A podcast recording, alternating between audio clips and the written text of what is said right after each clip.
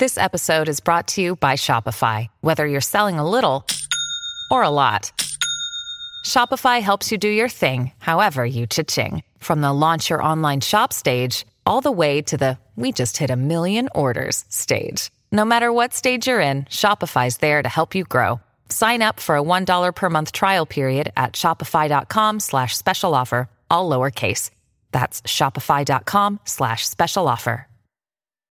Hi, I'm Grant Wahl, and welcome to the Planet Football Podcast World Cup Daily. Day 13 of World Cup 2018 is done. Brian Strauss and I will be talking about that as part of our podcast, coming to you daily from Russia through July 16th. Just a small request it would be a huge help if you subscribe, rate, and review our podcast. It helps people find us. In this episode, I'm also joined by Fansided's Jake Wallerius, who has been writing about fan groups from different countries at the World Cup. Onward! All right, let's bring in Brian Strauss from the Luzhniki Stadium Media Center. I'm here in Red Square. Brian, wild night again for the second straight night at World Cup 2018. Argentina is through. What you, what's your sense of this whole thing? Well, I mean, I covered the France Denmark game, so um, I'm sort of I'm sort of irrelevant today. I'm uh, I'm one of maybe five or six people that's still here uh, in the vast media center in this vast stadium, and I think every single person is just kind of depressed uh, that we watched that snooze fest between France and Denmark. Um, when obviously everything that happened afterward uh, was just dramatic, and again, you know, two two nights in a row now that we've had uh, complete mayhem in these uh, simultaneous group deciders, and um, and I covered a game that uh, if it was still going on now uh, would still be scoreless. I mean, when you think about it, it's funny. Last night there was so much madness, and in the end, the two favorites, Spain and Portugal, advanced. Tonight there was so much madness, and in the end, the two favorites, Croatia and Argentina, advanced. But it's not just a thing for the the favorites to have advanced. I mean, Argentina feels like they've come through some sort of chaotic odyssey of just crushing psychosis. I'm trying to come up with other words here, but like it's been quite a journey. Yeah, I think we all figuratively have uh, Javier Mascherano's blood on us um, after after following this team uh, through the group. Um, I actually covered the, I covered their their first two games, um, so maybe I was the the bad luck charm. Uh, maybe Maradona was flicking me off there. Um, but uh, uh, what a goal by Messi! I mean, oh my God! Like I mean, I was sitting here trying to write um, the France Denmark story that not a soul on this planet is going to read. I don't even think my mom gives a shit. Um, and it was just hard to concentrate because you know out of one corner of your eye you're watching the games that are that are far more riveting and what that that that those two touches by Messi and then that shot. Um, what a performance what a goal how clutch. Uh, um, and then it, it turns out Marco uh, Rojo has been wearing a, a Higuain's shooting boots all this time. Who knew? Um, yeah it was awesome and uh, and again, just the juxtaposition of of a game that, that I was at today, where literally nothing was at stake, and you know they were just like trying as hard as they could not to sweat. Um, to a game where, like I said, literally, you know, Mascherano was bleeding all over the place, and everybody was going insane. And uh, have there been like fifty thousand penalties at this World Cup? Like it's just bonkers, and there've been so many late goals, and and uh, what a group! I mean, we knew that we knew, right? We knew this would be uh, probably the most um, you know tight and intense and interesting and compelling group, and, and it was. Yeah, I mean, I also want to give some credit on the first Messi goal to Ever Banega. Uh, his ball was tremendous out of the, the midfield, and I thought Argentina's midfield overall was a lot better tonight. I wonder why Banega didn't start either of the first two games, and you see him play the way he did tonight. But yeah, the the touches by Messi, the first touch off his thigh, the second touch, uh, and and then a right-footed blast, and that's a left-footed guy who had a pretty great right-footed shot for the early goal, and you saw him uh, seem to have a bit of a weight lifted from his shoulders, and you thought, at least I thought, well, Argentina is just going to score a few more goals and they're going to be fine. And then they decide to call this penalty early in the second half on Mascherano for a wrestling move in the box, which I think by the letter of the law certainly would be viewed potentially as a penalty, but it wasn't nearly as blatant as some of the wrestling moves we've seen in this tournament that haven't been called, like the one on on Serbia's Mitrovic a couple days ago. Maybe the weight lifted from Messi's shoulders when Ronaldo missed that penalty. Maybe that was it. Maybe like he saw that and he stroked his beard and he pet his goat and then he came out and, and led Argentina to the round of 16. And dude, they're going to play France. Yeah. Like has there has there ever been like a more I mean, I'm sure there has been and and people will point it out, but like what a what a bonkers, star-studded, incredible um, and actually that whole quartet um, Uruguay and Portugal, the winner of that will play Argentina and France. And I wonder if there's been a more a more trophy laden quartet quarter of a bracket in a in a World Cup. I mean, every, every decorated teams, big stars, and only one of them will get will get to the semi. So that's just going to be awesome. And um, France and actually uh, uh, Didier Deschamps said that part of his uh, thinking today and resting so many players was knowing that he he likely was still going to win the group because France is so deep. I mean, they could trot out their ball boys and tie Denmark, and um, so he figured he was going to win the group and knew that he had only three days of rest before the round of 16. So now he will have rested some guys heading into Saturday's game in Kazan against Argentina, where obviously Argentina bled all over the place. they didn't seem to have an issue with all the bleeding from Mascherano. They just let him play. They uh, let him bleed. It was amazing. The guy's amazing.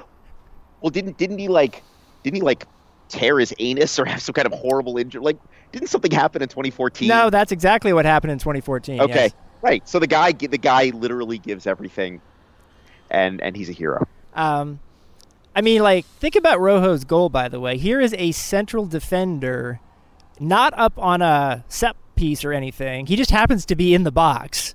late right, the falls to him exactly. Yeah, you got Aguero, yeah, and Aguero sort of made the near post run, I think, right? in the credits like, oh man, you want it to go to him, shit, and then it goes to the uh, to the guy who's wearing uh, Higuain's boot. Though, by the way, Higuain did miss another big opportunity. I was going to say, right game. when he when he hooked that first timer over the bar, I'm like, you got to be kidding this dude. You've got to be kidding. He is walking home, home. Um, and uh, he was he was let off the hook.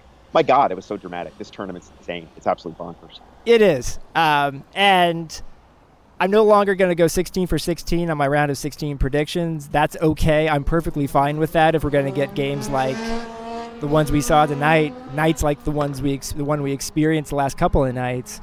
Um, and Argentina came pretty darn close to not making it. Uh, and I felt badly for the Nigeria guys because I thought after their opening game loss to Croatia, I thought Nigeria played played good soccer and, and they got back into the game tonight. They're a young team. Uh, this was a very even group, uh, and I love the even groups. Um, and give Croatia credit too; they made seven changes tonight and still won and got nine points out of a tough group. Um, I had. I'm looking at my bracket now. I had seven of the eight teams and placements so far. I had I had Egypt advancing instead of Russia. Um, and obviously I'll, I'll have Poland wrong. I had them getting out of their group. Um, yeah, but I'm doing uh, I'm doing okay as well because that's really what matters is our predictions. It is all that matters. Um, right. You know, also I would say looking at the afternoon games, uh, I'm sorry you had to deal with France Denmark and waste two hours of your life. Uh, I'm still trying to get over the fact that I covered the Argentina Holland semifinal in Brazil instead of the 7 1. Like, I'm still trying to come to terms with that that cosmic coin flip. Um, no, I mean it was look, it, it, was it was France Denmark at the Luzhniki in a World Cup. I mean it was it, you, you came in with with there were still some big game uh, some big game feel to this, um, you know, and, and it was fun to sort of see just to kind of behold France's depth and kind of realize um, what what they bring to the table. Um, Christian Eriksen actually uh, had a couple chances, um, but France was always in control of the game, and, and and you have to feel like if they had to you know, put it even into second or third gear um, that they could have. Um, you know, this is a team that's good enough to win the World Cup, but as as Deschamps and the and the Danish coach as well after the game, whose name I'm not even going to begin. It has an A with a circle over it. That's all I'm going to say. It's fun to type. Like it was really cool to be able to write like type that, but I'm not going to begin to say it. Um, you know, they were both saying that that look, none none of the favorites in this tournament have really impressed. We talked about that last night. So you know, France is two zero oh and one. Um, they've conceded only one goal. They've gotten some guys some minutes. They've started to build a little chemistry. I, I think they think they're in good shape. It's just that now they've just got a, a murderer's row of teams just to get to the semifinal. Um, you know, having to play Argentina and then the winner of Uruguay Portugal. So it's certainly not going to be an easy road for them. I think also too, you and I have both covered several World Cups now. It's important to remind folks that for the teams that advance to the knockout rounds, we are not going to, in the end, remember their World Cup for how they performed in the group stage. We're going to remember their Yep, World Cup true. for how they do in the knockout rounds. That's what's going to matter. And so, for everyone right now who's saying France hasn't shown me much, that's actually not worth a heck, a heck of a lot. It, it's not worth much to say that about Argentina, to be honest, because we're starting from square one. Yeah, or or Spain. I mean, of, of the of the eight teams that are through so far, Croatia's the best team. I mean, if you were to do a power ranking, right, of the eight teams that have booked, well, other teams have, have clinched, but of the eight teams who are in the bracket now, um, you know, Croatia. Oh man, Avi's going to make me do a round of 16 power ranking, isn't he? I just I just signed my own. I just signed my own rest day power ranking death warrant with that comment. Um, I'm happy to do it. Also, a shout out, a shout out, if it's okay, to David, the really nice English uh, uh, media center volunteer here at the Deluzhniki, who is listening to our podcast, um, and it was very nice to me tonight because I had a couple problems. So shout out to David. Awesome. So Yeah. Let's hope we get some more nights like this. Uh, we're two for two so far on uh, simultaneous group finale nights. Uh, we've got two more to go. I got uh, I got Brazil Serbia tomorrow. Okay, I think we got I'll some be there. I'll be possibilities there. there. That Yeah. could be an interesting one. That is that game is at Spartak. Um, Brew. Every My night, goodness. every night that guy goes by. every, he knows when we record. Um, so I yeah, I will be at Brazil Serbia tomorrow at Spartak. Um, uh, uh, uh, Brazil on four points, Serbia on three, um, Switzerland on four points as well. Uh, they'll be playing Costa Rica back in uh, my second hometown of Nizhny Novgorod. Um, so so lots could still happen in that group as well. Um, you know, Brazil is, is certainly favored, um, but you know, a weird bounce, a penalty that's a handball that's not a handball, um, bleeding, anything could happen. Well, last night we saw Portugal really on the brink of elimination. Uh, tonight we saw Argentina on the brink of elimination. Folks, Brazil could be on the brink of elimination potentially tomorrow night. Yep, yep. It's uh, you know, and I, like I said, as Deschamps said, I mean, he he's not, you know, he his his team sort of relatively slow start. Um, he looks around the World Cup and he's you know he said Germany's by, through, but you know Germany's alive by the skin of their teeth. You know he said, and that's Germany. So um, you know it's just like you said, it's going to take some time. Teams have didn't Italy win the World Cup after tying all three group games one time? Was that in '82? That's I feel like that's happened before. Um, so you're exactly right. No one's going to remember uh, the group stage, um, and it's and teams are just going to have to build and, and get better throughout the tournament, Yep. Well, let's get together as tomorrow opposed night. to us, as opposed to us who are falling apart throughout the tournament. Speak for yourself, man. I'm Fair enough. Okay. All right, man. You're the man. But uh, always good to talk to you. Let's do it again tomorrow. All right. I'm going to go home now. Big thanks to Brian Strauss. Next up is my interview with Jake Walerius. Let's bring in our interview guest for today. He's Jake Walerius, and he's with Fansided, and he has been traveling around uh, here, going to stadiums, and uh, interviewing fans mostly. Jake, thanks for joining me. Yeah, good to be here. Um, I have questions, uh, and you have answers, I think. Um, my first one is one thing I've noticed, it seems like a pattern at this World Cup, is that fans from Latin American countries seem to be quite a bit more prevalent than fans from European countries. And I've seen plenty of examples of this by now, and I'm wondering why. Yeah, well, two two explanations. I've I've noticed exactly the same thing from my flight here, which was full of Peruvians, to my first night, which Argentinians, Peruvians, Mexicans, all over the place. Uh, the first is part of it. I think is most of the games here in Moscow. There haven't been that many European teams playing here. Portugal and Germany were here, and France and Denmark play tomorrow. But uh, so I think that maybe had slightly something to do with it, but.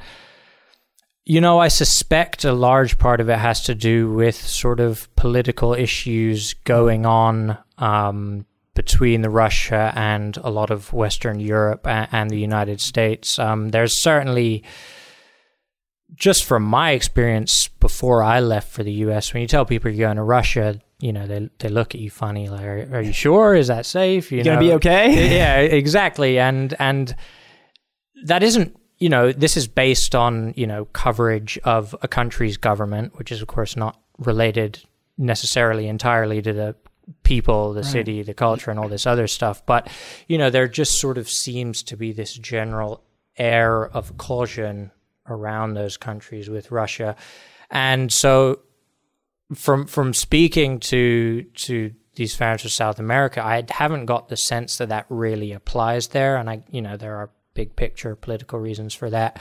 Maybe you know, there's other sort of press stuff too, but you know, the first Mexican fan I spoke to, for example, I, you know, I said, "Hey, you, you think you could beat Germany?" He sort of laughed it off, no chance. But you know, just excited to explore the country, expl- Yeah. excited to explore Russia. Um, I spoke to even to some Australian fans. Obviously, this is in South America, but they said I sort of brought this up as I, yeah, the uh, the the political coverage in the U.S. I wonder if this is sort of, you know, is Russia what you expect it to be, stuff like that, and um, and and yeah, they were like, no, not really. I mean, it's been it's been a good time. We've really enjoyed it. It's very open, very friendly. Um, and I wonder that being the case, whether there isn't, you know, some sort of regrets about maybe not having been here from some of the European teams. Um, Yeah. But it, it's a close trip, right? It's easier for Europeans to get here than it is for uh, for South Americans. It's farther away, so. Um, I, I I do think that that has been sort of part of the mood, and certainly just watching the coverage in, in the Western press, particularly in the UK and the US, um, one of the things you constantly see written about is Russia is a friendly place and people are having a good time, as if this is sort of a big shock, which Right. you know, there are concerns, of course, with the history with racism and hooliganism in this country. Those are real issues and they do exist. Um, and it is hard to say how much of this is just them putting on their best face for the tournament and how much is, you know, just, you know, this is actually what Russia is really like on the ground. And the worst stories you hear are just the worst examples of that.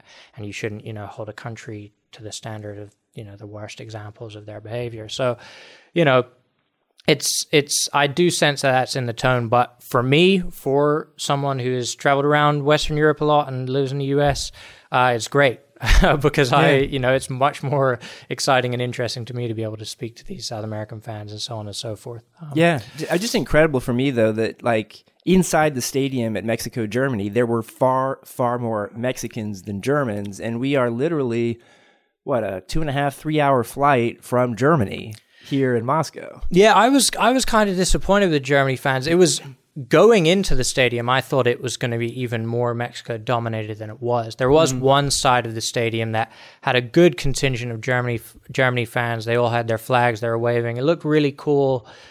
And then I don't know, maybe it was just the performance of the team kind of sucked the energy away then. But Germany have a really good sort of reputation as having these great fans in the Bundesliga, and Right. you know we see that on a weekly basis during the club season. Um, and I just didn't. It didn't really ignite, and you know, to be charitable to them, the team did not give them much to cheer about. Um, but the Mexican fans were were absolutely phenomenal, and uh, like I, I was saying before, um, there was the really cool thing about this game is that all of the Mexicans fans I, I spoke to, there was no expectation of victory. Yeah. They thought, yeah, we, we can contend for second place in this group, but we're going to lose to Germany. Of course, we're going to lose to Germany. And Germany, you know, the stereotype of the Germans, is this efficient winning machine, they do not make the mistakes that a team like France have in the past while defending Right. their World Cup, or Italy, or other, or even Spain last time.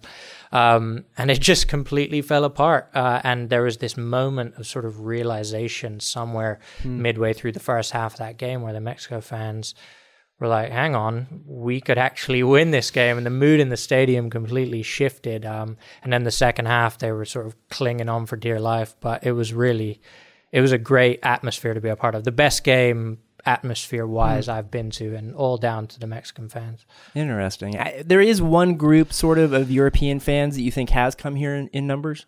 Yeah, I, I would say this, the Scandinavians, particularly Icelandic fans, the, the Iceland Argentina game was a really interesting dynamic because, on the one hand, you have Argentina, which is fan base, which to me is so sort of worn down with expectation and worry, and it's it's really sad because you know they have in Lionel Messi, you know, the greatest player of his generation, is such a joyful, exciting, wonderful player to watch, and he just looks miserable. Yeah. And they feel miserable about it uh-huh. because the expectation is so extreme.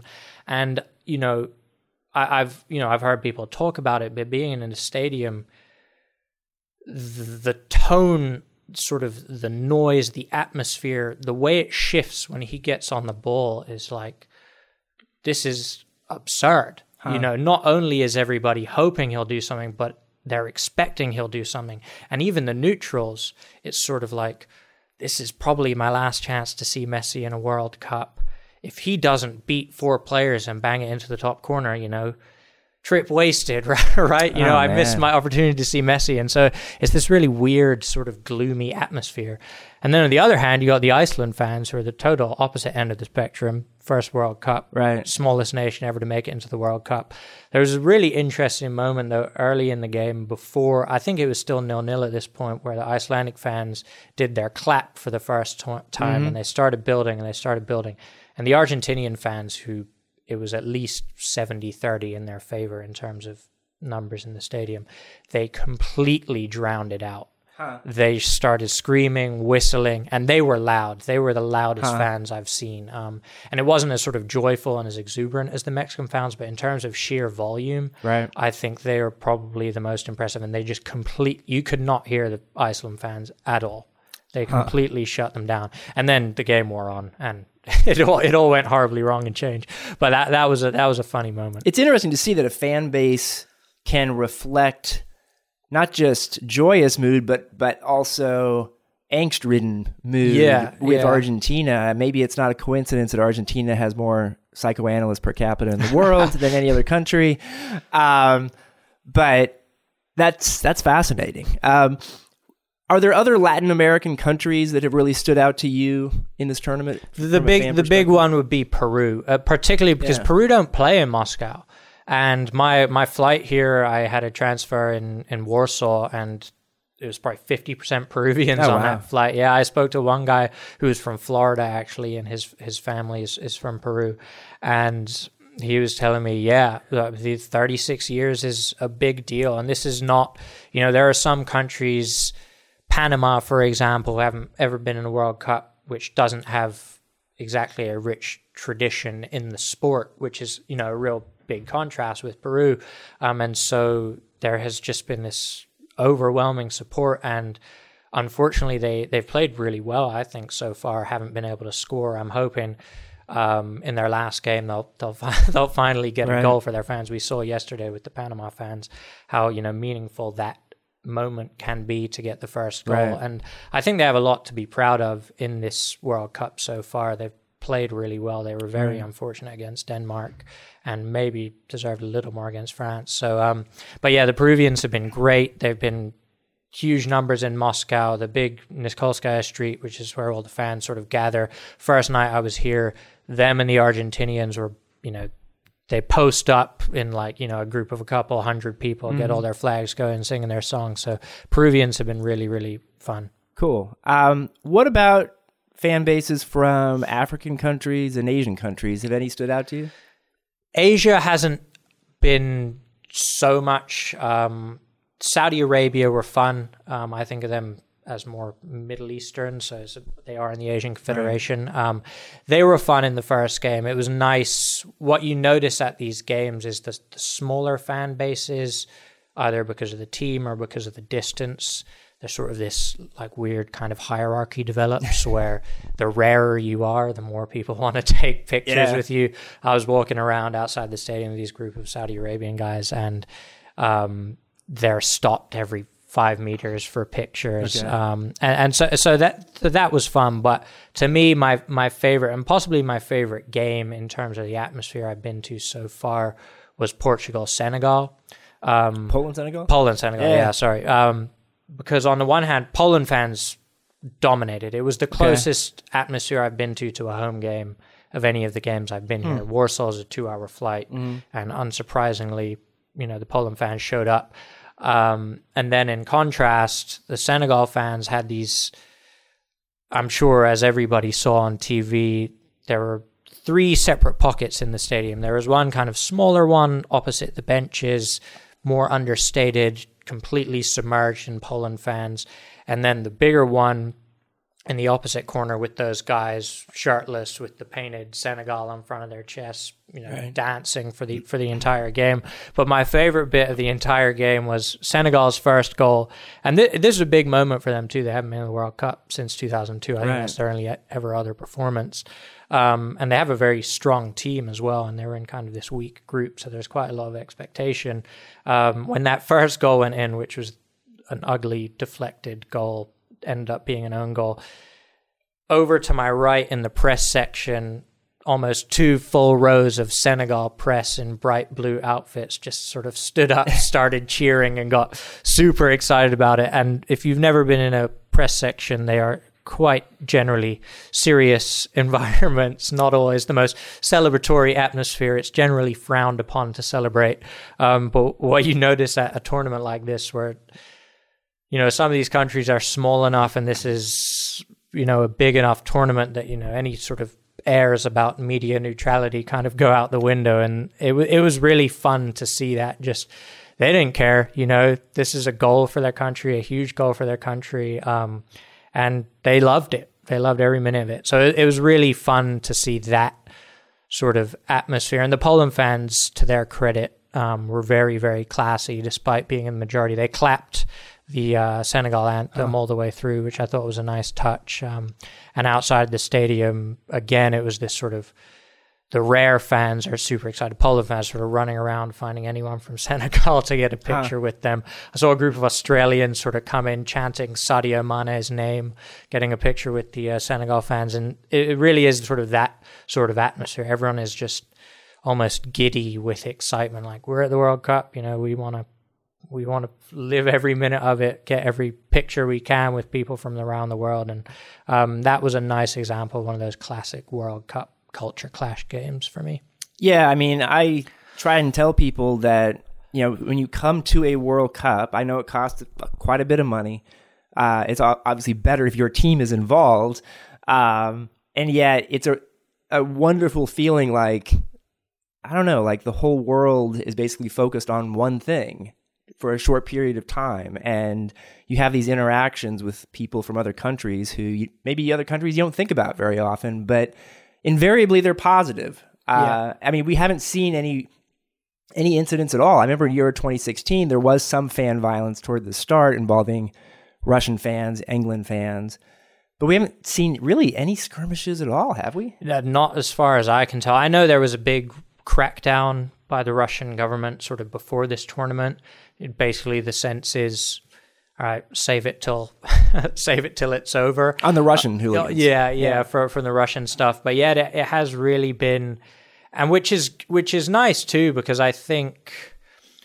I guess in recent history, uh, England fans have sort of been painted with the most negative brush. They've been sort of involved in, in the worst elements of this stuff um, particularly at Euro 16 to 2016, as you mentioned. But I, I, I, it's been nice for me to see all these South American fans, sometimes sort of fierce rivals. Um, and South America is an area where you know fan the fan environment can get violently intense, um, right. and it just has really, really been super celebratory. And something that I've noticed too is generally at, in domestic leagues, soccer is followed the primary audience is generally young men, sort of right. men in their 20s and 30s. And here it has been a way more diverse age range, gender range right. than I'm used to seeing at soccer games because there is the element of sort of we're traveling, we're having a good time. This is, you know, this is about not really soccer so much as, you know, the national pride in general. And so that has mm-hmm. added to this just sort of the sense of you know everyone's here to have a good time and, and the other aspect of it is it like you mentioned it's not just fans from the countries involved the other day i met some guys from bangladesh huh. carrying around a big flag that said we're from Bangladesh, but we're fans of Brazil football. Yeah. and I, why? That's awesome. And um, yeah, the guy started. He he put his hand on his head and he said Ronaldo, which is of course the symbol for Ronaldo's terrible haircut at the uh, yeah. 2002 World Cup. Awesome. Um, and they're having a great time. I asked him, "You think uh, you think Bangladesh are going to make the World Cup anytime soon?" And he said, and his English wasn't great. He said, "Not today, maybe tomorrow," which I, I, enjoyed that. And it is like there's people from everywhere, and everyone's having a good time. Well, also too, I saw the Panamanians. You know, they got destroyed by England six to one, but the one goal that Panama scored may have caused one of the bigger fan celebrations that we've seen this entire Yeah. tournament. Yeah, that that was great. I haven't I haven't seen that many Panama fans. They don't play in Moscow. Uh, I've seen one, one or two Costa Rica fans, but no no Panama Panama fans really. Um, and yeah, one one of the topics of discussion in this World Cup has been some grumbling about the 48 team World Cup because Right. of this dilution of quality. And you know, I've made plenty of jokes about this, so I'm I'm not going to pretend I'm a saint here. But being on the ground and seeing what a goal like that means to the fans of a country like Panama, you know, who cares if there's 48 teams? Because the people are going to show up, they're going to have a great time, and by the time we get to the last 16 quarterfinals, the good teams are going to be left. You know, does it really matter if, you know, Kazakhstan get to play and their fans get to experience that moment? Not really. I mean, if if you're that much of a sort of stickler for ensuring the best teams play, just, just go watch the Champions League and leave it out. Well, Jake Valerius, I really appreciate you joining the podcast today, and hope you have a great rest of the tournament. Yeah, thanks for taking the time. I appreciate it. Thanks for listening to the Planet Football World Cup Daily Podcast. I'd like to thank Brian Strauss and Jake Valerius, as well as everyone at Cadence 13 and Sports Illustrated who supports this podcast. Please, if you like the pod, tell your friends, subscribe, like, and review it on Apple Podcasts or wherever you get your podcasts. It really does help the cause if you do, and we'll see you tomorrow.